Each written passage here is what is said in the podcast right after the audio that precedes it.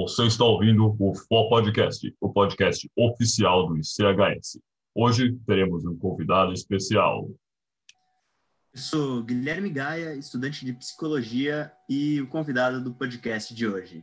E eu sou Francisco Alvim, apresentador e estudante de história. E hoje falaremos de Von Martius e sua presença essencial na historiografia oitocentista brasileira.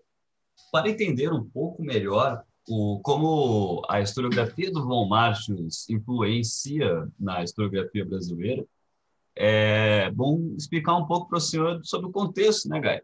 Exatamente, exatamente. O contexto em que ele se inseriu dentro da história brasileira.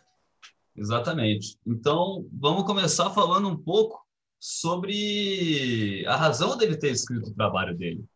Ele escreve o texto dele, o que é o, a, o texto base que a gente vai usar para falar desse podcast, que é a dissertação Como se deve escrever a história do Brasil. O Von Martins, você tem que entender, Gaia, ele veio para o Brasil em 1817. E curioso, vou te contar uma, uma das pessoas com quem ele estava junto no navio que levou ele até o Brasil.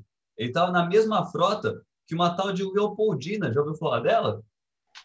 A princesa? A imperatriz, Leopoldina. Esta mesma. Primeira e única de seu nome? Exatamente. Ele, eu não sei se eu cheguei a te contar aqui antes da gravação, mas o Von Martius, ele é bávaro. E a Bavária fazia parte nessa época do Império Austro-Húngaro. E ele estava no mesmo contexto que ela e veio nos mesmo, no mesmo comboio de navios que a trouxe. E onde ele chega? Chega no Rio de Janeiro. O Rio de Janeiro ainda é imperial, mas ele fica muitos anos no Brasil em sua expedição e desenvolve laços muito fortes com, a, com os letrados, os intelectuais brasileiros da época.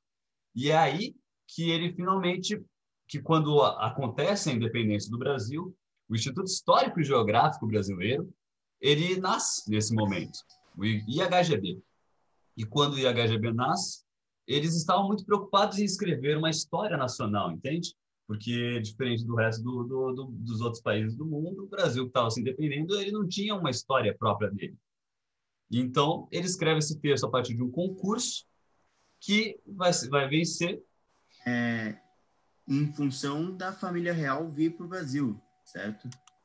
É, na verdade, não. Na verdade, é em função da independência em si que, que tudo isso acontece. Ele vem no, no mesmo navio, mas ele teria vindo em outro navio não fosse a, é, a Leopoldina. Entendo, entendo. E aí ele vem para o Brasil é, numa viagem que não é, na verdade, uma viagem histórica. Ele não vem aqui para estudar é, historiográfica. Né? Ele não vem aqui para o Brasil para estudar é, os tribos indígenas ou a própria conjectura brasileira na época. Ele é um naturalista, o, o Von Martius. E ele vem para o Brasil, na verdade, com uma viagem para catalogar plantas, insetos, fauna e flora do Brasil. É nesse contexto que ele vem e ele, ele descobre o, o IHGB e escreve esse, esse texto, que é pequenininho, na verdade, é um texto relativamente curto. E que... É, hum. E assim, dá para ver que, apesar dele ser... Ele tem ali bastante dos aspectos eugenistas da, da época, né, que eram bem fortes. E ele, ele era um pouco um filho da puta, mas ele, ele fala bastante, ele bate na tecla da importância de você reconhecer e aceitar a existência de outras raças com outros costumes e como você vai se preocupar em inserir elas na sociedade. Sim. O que é interessante de pensar nisso tudo, né, é de olhar e enxergar o Von Matheus, que ainda era um, imagina, ele era um europeu, ele era um branco branco, né? Ainda mais da uhum. região lá da Alemanha, da, perto da Alemanha, né, na Áustria, o cara, ele tinha um, ele era, ele se achava superior a, a esses povos que ele tanto falava dos indígenas, dos negros, ele se achava, né? Mas o negócio, ah, diga. Não, não, sim, sim. Ele, ele bate bastante na, na posição da hierarquia das raças e tudo mais. Sim. E é isso, né? O, ele, apesar disso tudo, de falar de uma hierarquia das raças, na verdade, é, de um jeito até mais desenvolvido do que o jeito com que um brasileiro pensava. Porque imagina o seguinte: o iluminismo que nasce no, no, na Europa, ele defende liberdade de vários tipos, liberdade de expressão, liberdade religiosa, e isso até foi uma discussão durante a Revolução Francesa, a discussão sobre a escravidão. É, na época, eles não, não foram tão progressistas né, quanto, quanto se podia, mas mesmo assim, a Inglaterra já começa a ter um papel né, no, no começo do, do século XIX de for, tentar forçar o Brasil a, a alforriar os escravos. E isso, na verdade, vai ser importante, porque os europeus da época eles estavam com isso dentro deles de alguma forma. Eles não acreditavam tão fortemente na escravidão como já poderia ter sido o caso ao longo de outros, outros séculos. E quando o Von Martius chega, ele ainda é um eugenista. Ele ainda acha que os, o, os brancos eles são superiores. Ele tem uma metáfora no, no texto dele, que é a metáfora dos rios. Que ele fala que o Rio Branco, dos portugueses, é o grande rio a qual os confluentes indígenas e negros se juntariam. Mas ele é melhor do que os, por exemplo, do que os escravocratas brasileiros, que não enxergariam, por exemplo, o negro completamente nessa equação. Sim, sim, sim. É, a, a metáfora do rio, no mesmo tempo em que ela, ela ainda traz essa ideia forte de que a raça branca é a raça principal, ela reconhece as outras raças como raças irmãs, né? como Sim. vindas vindas do mesmo da mesma origem, da mesma fonte. Isso é uma coisa muito muito curiosa da dele, que vai inclusive desaguar no Você conhece o, realmente o mito das três raças? Quem que propaga e tudo mais?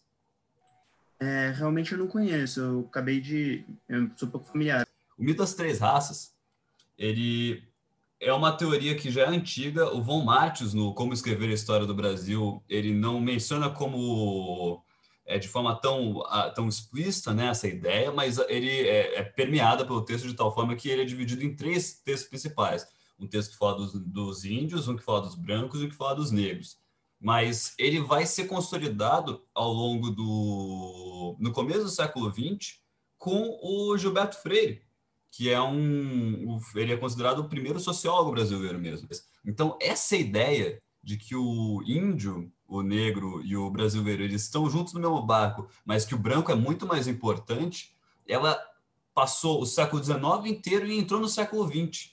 Tem até uma, uma citação quando acho que Mourão ele entra na, na como vice-presidente, o Hamilton Mourão, né?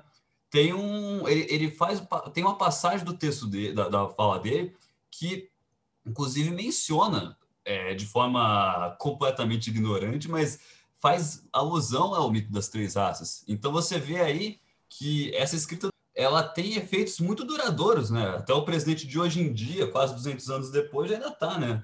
No... Voltando ao texto dele. Isso é sério? Seríssimo, seríssimo. Cara, eu vou ter que procurar isso, tipo, imediatamente que a gente acabar esse podcast.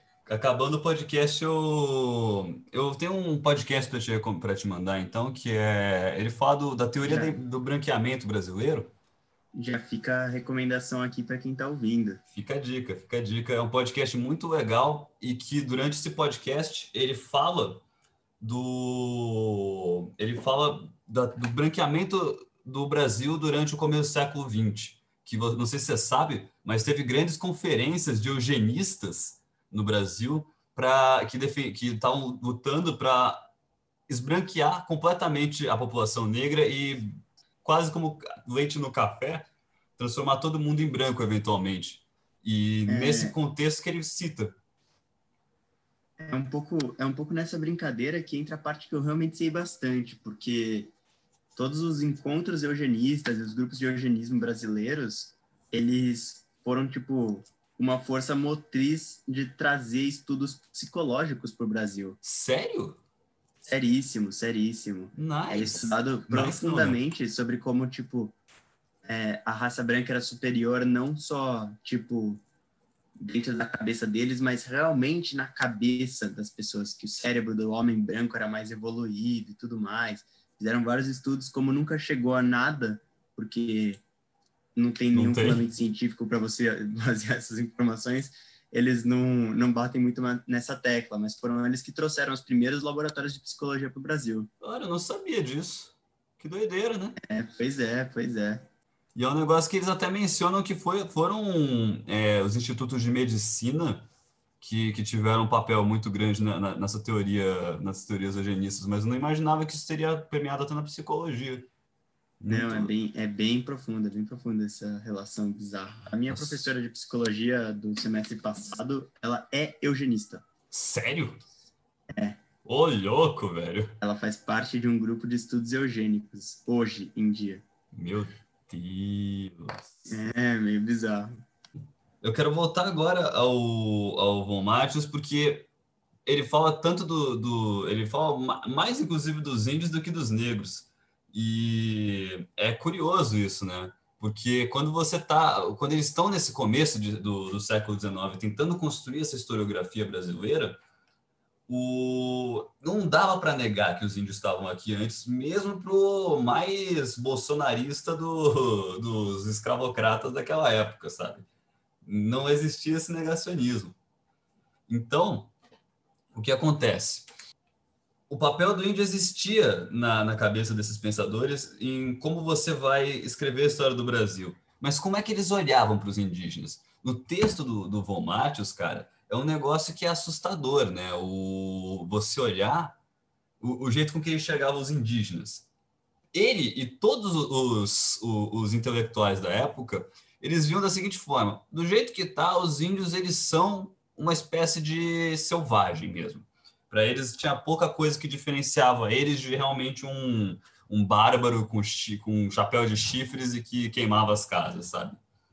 Mas para eles, e para Von Martins principalmente, isso depois vai ser uma discussão mais presente até na, no Instituto, o que podia fazer diferenciar os indígenas é o fato deles terem ou não tido uma história anterior à colonização brasil, uh, portuguesa. Em que sentido? Se olha os maias, os incas, os astecas, eles tinham uma estrutura social muito mais desenvolvida que, o, que, o, que os indígenas, porque, pelas razões da região, né? Necessidade de viver em ambientes que são mais insalubres, inclusive, do que a, as terras brasileiras.